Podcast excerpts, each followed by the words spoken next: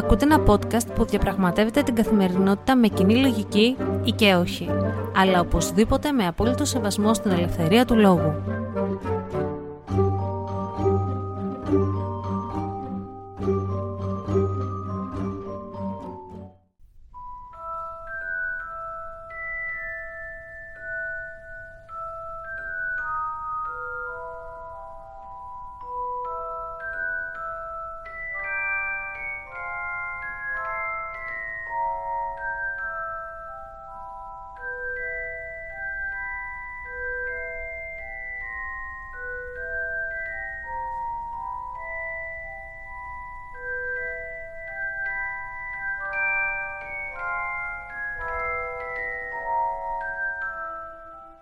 Καλημέρα σας ή καλησπέρα σας, γιατί δεν ξέρω τι ώρα ακούτε αυτό το podcast. Είμαι η Αναστασία και καλώς ήρθατε σε ένα ακόμα επεισόδιο του Common Sense Diary. Και την προηγούμενη φορά είχαμε τη συνέντευξη την αγαπημένη συνέντευξη με τους επίκους έφηβους.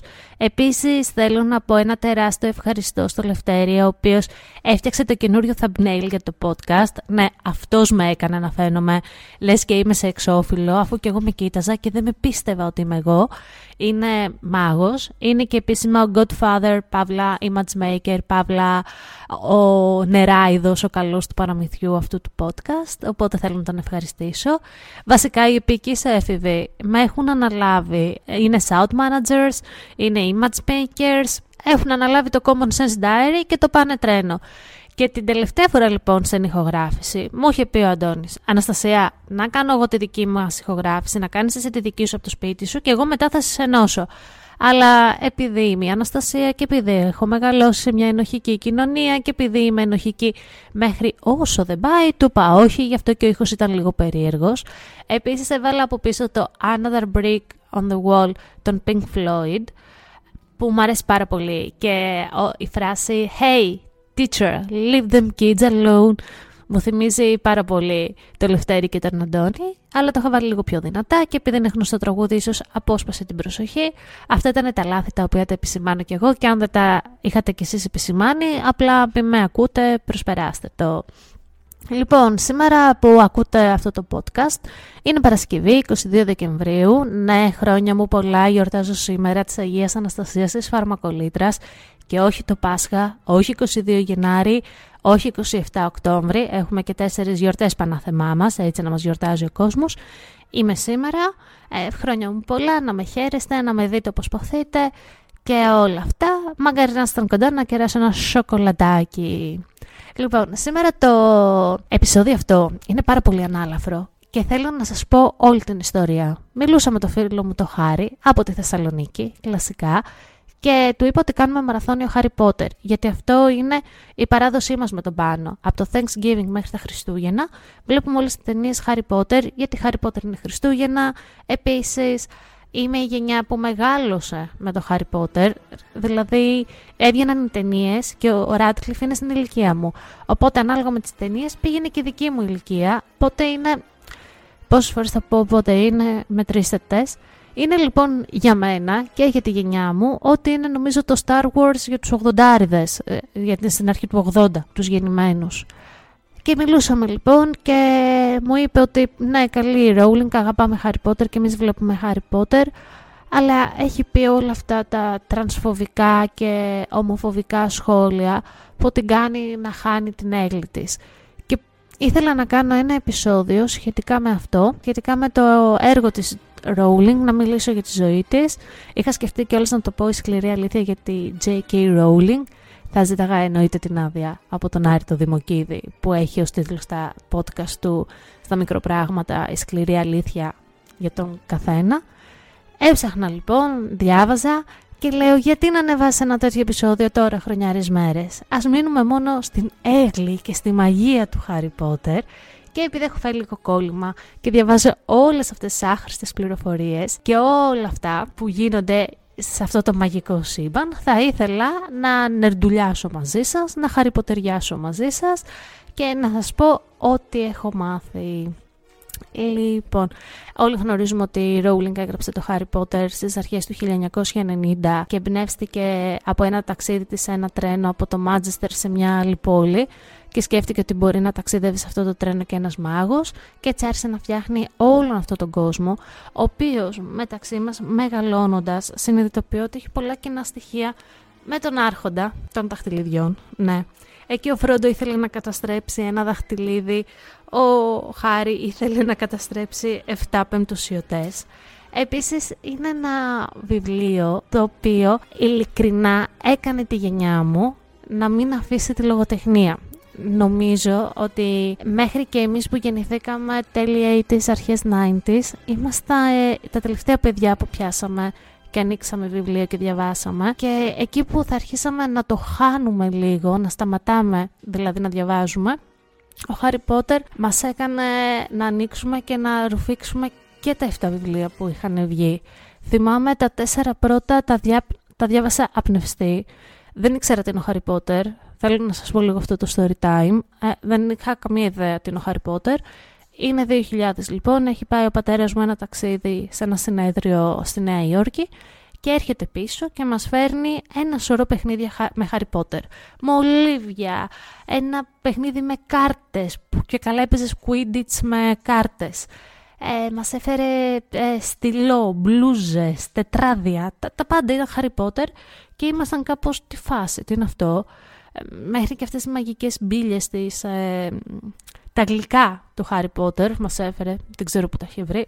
Καλά εντάξει θα μου πεις στη Νέα Υόρκη πήγε, δεν πήγε στην Κλοπετινίτσα, ήταν εύκολο να τα βρει. Και είμαστε τώρα με τις φίλες μου, τη Θοδώρα και τη Δήμητρα, οι οποίες έχει τύχει και έχουν διαβάσει τα δύο πρώτα βιβλία και με το παιχνίδι έχουν ενθουσιαστεί με τις κάρτες. Και είμαστε σε φάση με το Σωτήρ, πάρτε τα. Εμείς δεν μας κάνει τίποτα, δεν τα θέλουμε, σας τα χαρίζουμε. Και τα κορίτσια μας δανείζουν τα βιβλία Διαβάζουμε το πρώτο, διαβάζουμε το δεύτερο, αγοράζουμε τρίτο, τέταρτο. Εννοείται μεταζητάγαμε τις κάρτες πίσω και το παιχνίδι δεν μας τα δίνανε γιατί τα είχαμε χαρίσει, τα ζητούσαμε. Τελικά τα μοιραστήκαμε μισά αυτές, μισά εμείς. Τα έχουμε χάσει νομίζω και οι δύο πλευρές. Δεν ξέρουμε πού, πού βρίσκονται αυτές οι κάρτες. Και εκεί που έχουμε διαβάσει και το τέταρτο βιβλίο, βγαίνει η ταινία Harry Potter και είναι Χριστούγεννα. Έχω πάει με τη μαμά μου και τον αδελφό μου στη Βεσομάρε. Ο μπαμπάς μου φυσικά καθόταν έξω στα γκούντις ή για καφέ στα φλό καφέ. Κάπου καθόταν, τέλος πάντων δεν είχε μπει μέσα στη, στην ταινία. Ήταν μια ταινία πατή σε πατός. Εμείς κάτσαμε μπροστά μπροστά σειρά. Αυτή που σε πιάνει ο λαιμός, ο σβέρκος σου πάνω να κοιτάς την οθόνη και γυρίζεις το κεφάλι πέρα εδώ, θα δεξιά-αριστερά, σαν το δαιμονισμένο. Να καταλάβετε τώρα από τον ήχο ότι και εγώ γυρίζω το κεφάλι μου δεξιά-αριστερά, σαν το δαιμονισμένο, για να διαβάσω του υπότιτλους δεν θα ξεχάσω ότι από πίσω μας ήταν μια παρέα. Δεν είχε, δεν είχε ιδέα την ο Χάρι Πότερ και έλεγε ότι της κατέβαινε στο κεφάλι. Και στο τέλος εκεί που ξυπνάει ο Χάρι Πότερ στο αναρωτήριο, λένε την επική ατάκα και πού τώρα μαλάκες να ήταν ένα όνειρο αυτό και να έρθει η μάνα του με το πρωινό και είμαι κάπως όχι δεν ήταν όνειρο έχουν βιβλία στηριχτή ανοίξτε διαβάστε αυτό είναι ε, μια πολύ ωραία ιστορία με κοινό που έχω ζήσει στην πρώτη ταινία Harry Potter και μια ακόμα φοβερή ιστορία. Έχω ζήσει όταν πήγα να δω την έβδομη ταινία, το πρώτο μέρος δηλαδή από τις τελευταίες δύο, το Deathly Hallows, η κλήρη του θανάτου, όπου καθόμαστε με το φίλο μου τον Στεφάν, έχω, είμαι στη Θεσσαλονίκη και καθόμαστε με το φίλο μου τον Στεφάν δίπλα από κάτι βολιώτες. Και το ξέρουμε ότι είναι βολιώτες, γιατί παρομοίαζαν το Χάρι Πότερ με βολιώτη συνέχεια. Ο βολιώτης αυτό, ο βολιώτης το ένα, ο βολιώτης το άλλο. Λέγανε θεϊκές ατάκες με την καλύτερη ότι ρε, πληρώσαμε 10 ευρώ για να έρθουμε να δούμε τον Χάρι Πότερ να χορεύει. Ή εκεί που έχει τον αναπτήρα ο Ρον και λέει ένα κείμενο του στείλω ότι άναψα τον αναπτήρα και το φως από τον αναπτήρα με φώτισε και ήρθα και σας βρήκα γιατί ο Ρον είχε φύγει κάποια στιγμή από την Τριάδα και είχαν μείνει μόνο ο Χάρη με την Ερμιόνη. Έλεγε λοιπόν ένα μακροσκελές κείμενο για τη δύναμη της αγάπης και τη δύναμη του αναπτήρα που του είχε χαρίσει ο Ντάμπλντορ. Και είναι κάπως σε φάση τα παιδιά ελαρών τώρα. Κόψει μαλακίες και πες πώς ήρθες. Και τώρα που τα λέω δεν ακούγονται τόσο αστεία, αλλά πραγματικά τότε ήταν. Οπότε, ναι, θέλω να σας βάλω μέσα σε αυτή τη μαγεία Τι να σας βάλω, 9 λεπτά σας μιλάω τώρα, νομίζω ότι έχετε μπει, το έχετε πιάσει το νόημα. Έχω πολλά fun facts που έχω βρει, τα οποία δεν ξέρω αν είναι όντως fun facts. Ξέρω για παράδειγμα ότι, ok, μετά τη ζωή στο Hogwarts και μετά τη νίκη του Χάρη από το Voldemort, ο Χάρη έγινε χρυσούχος. Και ο Ρόν όμως έγινε χρυσούχος και μετά από δύο χρόνια το παράτησε αυτό για να πάει να μανατζάρει μαζί με τον αδελφό του, τον George, το μαγαζί που είχαν φτιάξει με τα μαγικά κόλπα και τα τρίξ που προκαλούσαν γέλιο και διάφορες αταξίες. Προκαλούσαν διάφορες αταξίες. Αναστασία, well done τα, τα ελληνικά σου.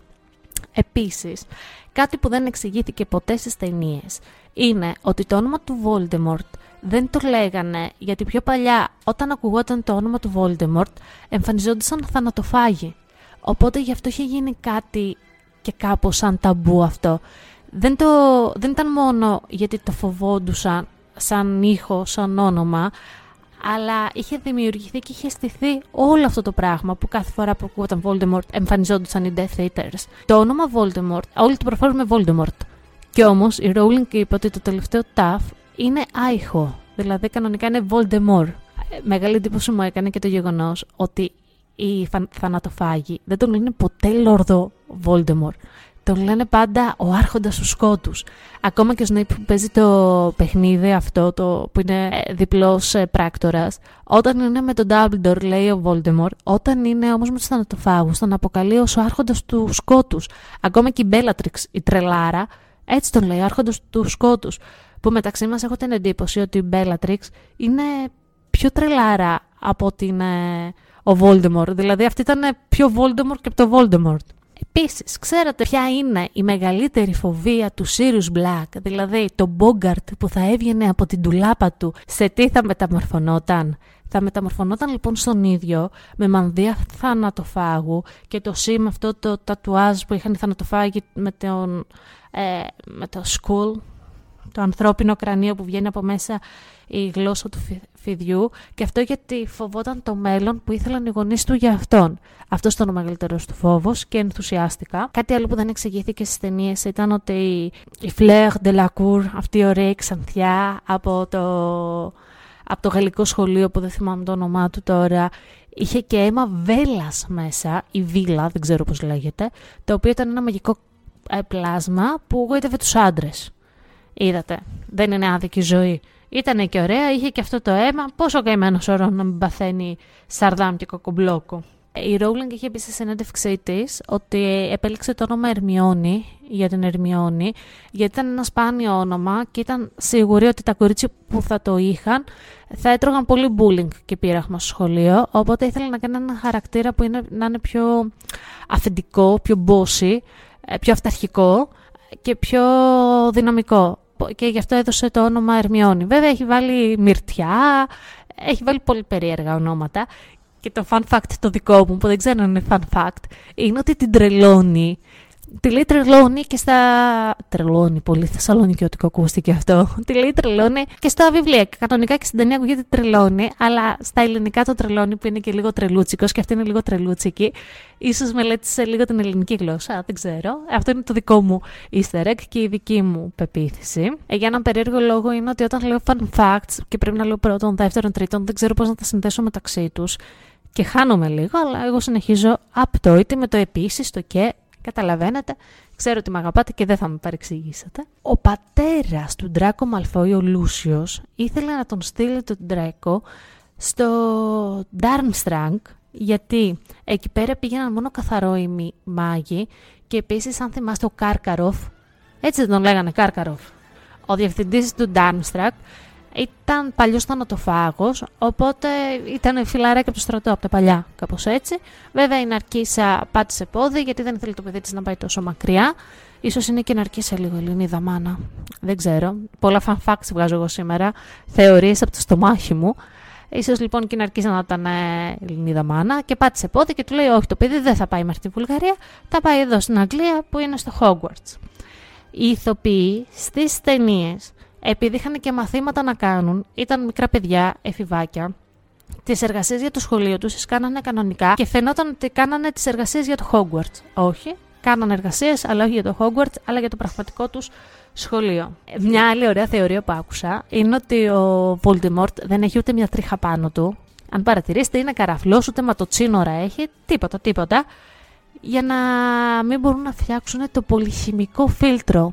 Καλά, αυτή τη θεωρία την άκουσα, τη διάβασα μάλλον από την ανιψιά κάποιου που το ανέβασε, που ήταν 9 χρονών, αλλά μου άρεσε πάρα πολύ και είπα να τη μοιραστώ μαζί σας. Και ξέρετε ότι ο Ντάνιελ Ράτκλιφ δεν ήταν αυτός για να παίξει τον Χάρι Πότερ; όχι, δεν ήταν αυτός. Αυτός που είχε υπογράψει ήταν ο Λίαμ Άλκεν ή Άικεν, δεν θυμάμαι πώς το λένε. Είναι το παιδί που έχει παίξει μαζί με τον Τζιμ Κάρεϊ στο μια σειρά από ατυχή γεγονότα και έχει παίξει και τον μικρό γιο στο Stepmother, την ταινία με την Julia Roberts και τη Susan Sarandon. Και εδώ θέλω να κάνω μια μεγάλη παρένθεση για την υπέροχη ταινία. Και αυτή την ταινία τη βλέπω κάθε φορά όποτε τη βλέπω τυχαίνει με τον αδελφό μου και τη μαμά μου είναι κάτι σαν το Think το χριστουγεννιάτικό μας και ρίχνουμε το κλάμα της ζωής μας αυτός τότε έκανε το τετράχρονο ε, είναι φοβερή ταινία να τη δείτε. Αν έχετε τις μαύρες σας, είστε ενταονιασμένοι ή έχετε αρχές κατάθλιψης ή όντως έχετε κατάθλιψη κανονική, μην τη δείτε την ταινία. Αλλά είναι ταινιάρα. Κλείνει η παρένθεση. Αυτός λοιπόν ήταν να παίξει το Harry Potter. Αλλά η Rowling είχε βάλει ρήτρα ότι όλοι οι ηθοποιοί στο... που θα παίξουν στις ταινίες θα είναι Βρετανοί. Ε, ο Άικεν είναι Αμερικάνος, οπότε και να βάγει στη συνεργασία τους. Βέβαια, στην πρώτη ταινία, αυτή η κυριούλα με τα σκουπόξυλα που τους μαθαίνει να πετάνε, η οποία είχε παίξει και σε άλλη μια ταινία και έκανε το Ιρλανδικό ξωτικό, ε, φοβερή σειρά στην Ετένα, η παλή θα τη θυμάστε, έχει γεννηθεί στη Νέα Υόρκη, παρόλα αυτά 1,5 χρονών έφυγε από την Αμερική και πήγε και μεγάλωσε στην Αγγλία, όπου το 2000 πήρε και την Βρετανική υπηκότητα, οπότε ήταν legit Βρετανίδα για να παίξει στις σειρές Harry Potter. Ωραία, είναι ευχάριστο ε, διάλειμμα ήταν αυτό γιατί κάνω ε, scroll το κινητό. Ας το καλό. Κάνω scroll το κινητό μου για να βλέπω και άλλα fun facts. Έχω την Ιωάννα, την ξαδέλφη του Πάνου, που μοιραζόμαστε την ποτερομανία μας και στέλνουμε διάφορα facts η μία στην άλλη. Την είχα παρακαλέσει να κάνουμε και μια σειρά Harry Potter μαζί που θα σχολιάζουμε, αλλά είναι πολύ ντροπαλή και δεν θέλει να μιλήσει στο μικρόφωνο, τι να κάνω, θα την πείσω πιστεύω για του χρόνου, αν υπάρχει ακόμα το Common Sense Diary, θα την πείσω να, το, να κάνουμε και να μιλήσουμε. Ε, αυτά ήταν ε, κάποια πράγματα για τον Harry Potter και προσωπικές εμπειρίες. Δεν ξέρω πώς θα το ονομάσω αυτό το επεισόδιο, μάλλον Harry Potter. Σκέτο. Χωρίς τίποτα. Αυτό λοιπόν το τελευταίο που ήθελα να πω πριν κλείσω είναι ότι ο Άλαν Ρίκμαν είναι απολαυστικότατος. Αξίζει να δείτε τις ταινίες και να επικεντρωθείτε μόνο στο Severus Snape και ήταν προσωπική επιλογή της Rowling για να μπει. Έχουν βγει πολλά βιντεάκια από fans οι οποίοι έχουν την ιστορία του Severus Snape. Τώρα βγαίνει και η ιστορία της Minerva McGonagall βγαίνουν αρκετά, υπάρχουν και στο YouTube και μεταξύ μας είναι πολύ καλοφτιαγμένα και μικρού μήκους ταινιάκια. Αν θέλετε και σας αρέσει, μπείτε να τα ψάξετε. Και υπάρχει podcast που λέγεται The Witch Trials of J.K. Rowling. Είναι στα αγγλικά, είναι πολύ καθαρά και εύκολα αγγλικά, να μπείτε να τα ακούσετε. Μιλάει για το πώς ε, οι χριστιανοταλιμπάν έκαιγαν τα βιβλία του Χάρι Πότερ, πώς την κατηγόρησαν για μαγεία. Ε, έχει γενικότερα, μέχρι το δεύτερο κεφάλαιο έχω φτάσει, μη σας πω ψέματα, γιατί δεν έχουμε χρόνο ούτε να πάρουμε ανάσα, αλλά μου φαίνεται καλό. Μπείτε να το ακούσετε γιατί είναι ωραίο να ακούμε διάφορα πράγματα και ιστορίες. Λοιπόν, εύχομαι σε όλους να έχετε μοσχομυριστά, γλυκά, κουραμπιεδένια, μελομακαρονένια, ελατένια, ζεστά Χριστούγεννα. Να περάσετε υπέροχα. Σας κάνω όλους έναν έναν αγκαλιά. Εμείς έχουμε ακόμα άλλο ένα επεισόδιο. Θέλω να ελπίζω ότι θα βγει μέχρι να κλείσει η χρονιά. Τα λέμε την άλλη Παρασκευή. Γεια σας!